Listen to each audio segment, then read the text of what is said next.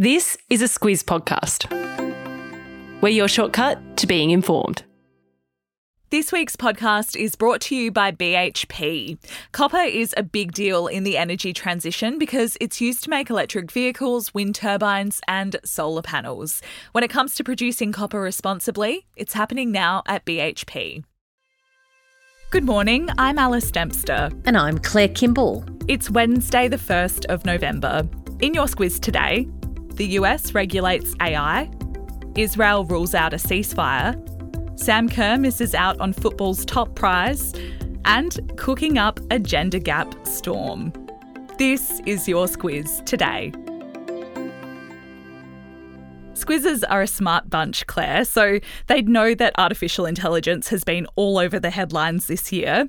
Governments around the world have been scrambling to keep up with its development, and yesterday, the US President Joe Biden signed an executive order to regulate it. Yeah, he and the tech bosses around the world say that it's needed because, and this is the quote, in the wrong hands, AI can make it easier for hackers to exploit vulnerabilities in the software that makes our society run.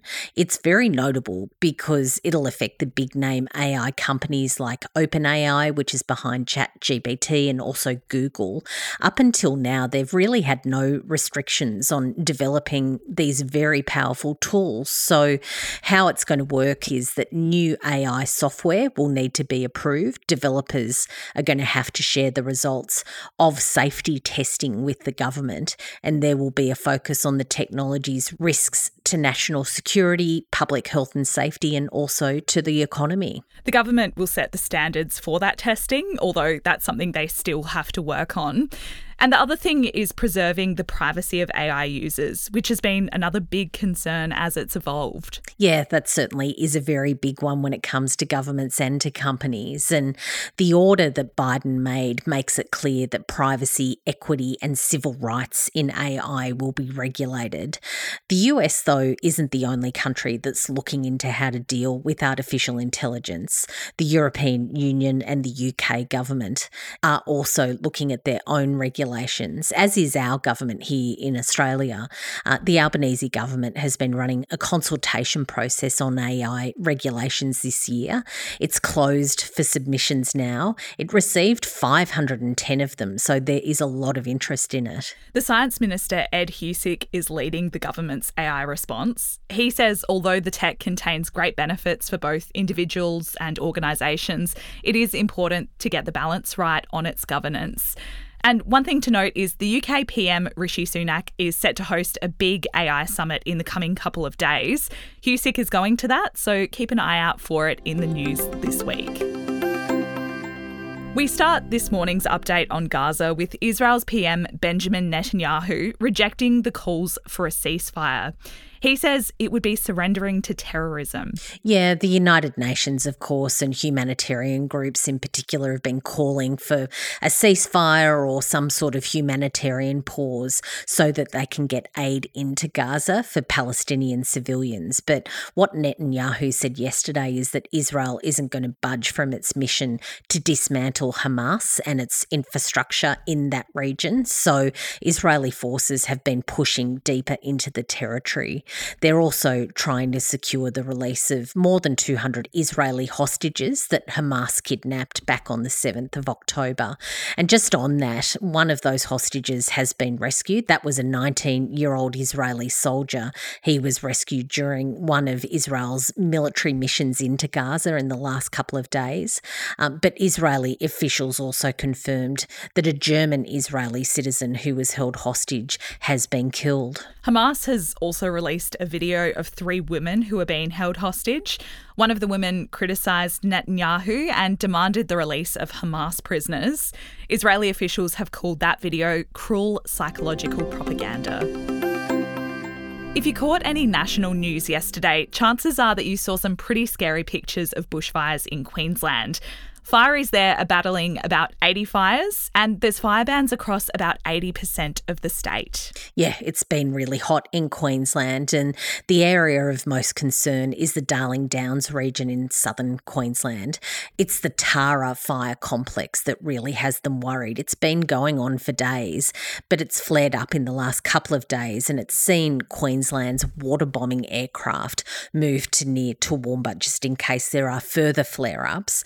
The conditions are expected to worsen, unfortunately. There's forecasts of high winds and high temperatures. And when you move not that far from there into northern New South Wales, there's emergency alerts there for four bushfires. They're near Tabulam, also Tenterfield and Woodside. Yeah, authorities say the westerly winds in that northern New South Wales region have those four fires burning out of control and they pose risks to people and properties. But there is a little bit of relief on the way. A cool change is forecast to come through on Friday. And if you're in those areas, we hope you are staying safe. This week, our podcast is brought to you by Aware Super.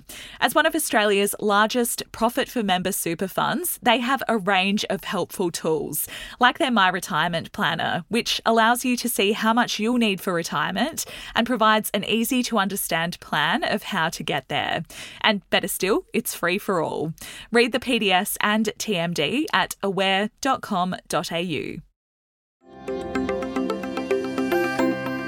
Plenty of new football fans got on board this year, Claire. So, for anyone who isn't aware, the Ballon d'Or is world football's top honour, and it was awarded yesterday.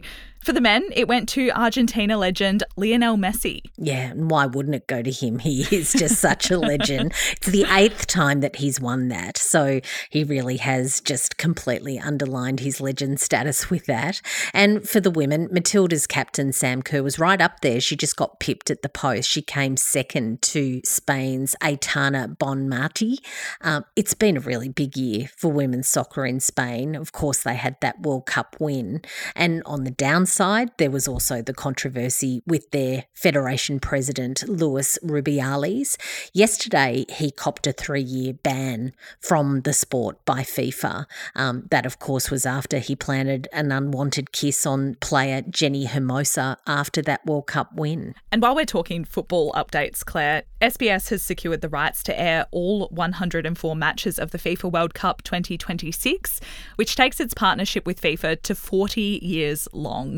And the Matildas are also gearing up to face Chinese Taipei in the Olympic qualifying tournament tonight. They're coming off two wins straight, so fingers crossed they'll come through again. Oh, yeah, fingers crossed indeed. If you're a woman, you might not be surprised to hear this one. Gallup has just done a new global survey along with the food tech company Cookpad, and it's revealed that women are doing the bulk of the cooking. I think, Alice, that should be that women are still doing the bulk of the cooking. Uh, what this survey shows is that women whip up an average of nine meals per week compared to the men's four. Uh, there was a slight change during the pandemic. Men were doing a bit more cooking during COVID, um, but the last year has really seen things shift back to basically where they were. Uh, as for where the disparity is the worst, it's very stark in countries in Africa and the Middle East where women cook about eight more meals per week than the men. As for where it's a little bit better, European countries show the smallest gender differences. And one country that's going against the grain completely is Italy. Men there cook more than women.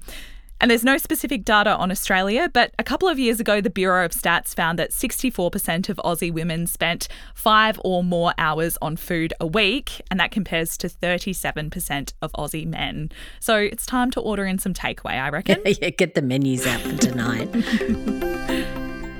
Squiz the day, Claire. We mentioned earlier that the Tillies are playing tonight. Yep, they sure are. So, some details on that. That game is from Perth again. It's seven o'clock local time. It's 10 pm if you're in the daylight savings states on the eastern seaboard. It's 9 pm if you're in Queensland, or Alice if you're in Adelaide. I'm guessing that's 9:30. I think. Yep, if my calculations are correct. Yep, whatever it is, it's going to be broadcast live on Channel 10. So good luck. And that's us done for today. Thank you so much for listening. We'll be back with you tomorrow.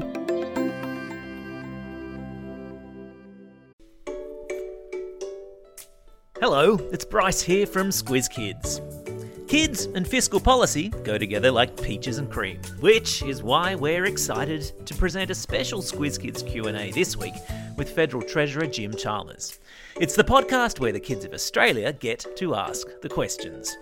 Tune in to Squiz Kids today to find out how the notorious BIG has helped shape next week's budget, why the Treasurer considers himself more of a three pointer than a slam dunker, and why his toenails will be painted with glitter nail polish next Tuesday when he stands in Parliament to hand down the budget. Plus, there's a cheeky question in there about his leadership ambition. All part of our mission to engage kids in the wider news agenda. Check it out in the Squiz Kids podcast feed or via squizkids.com.au.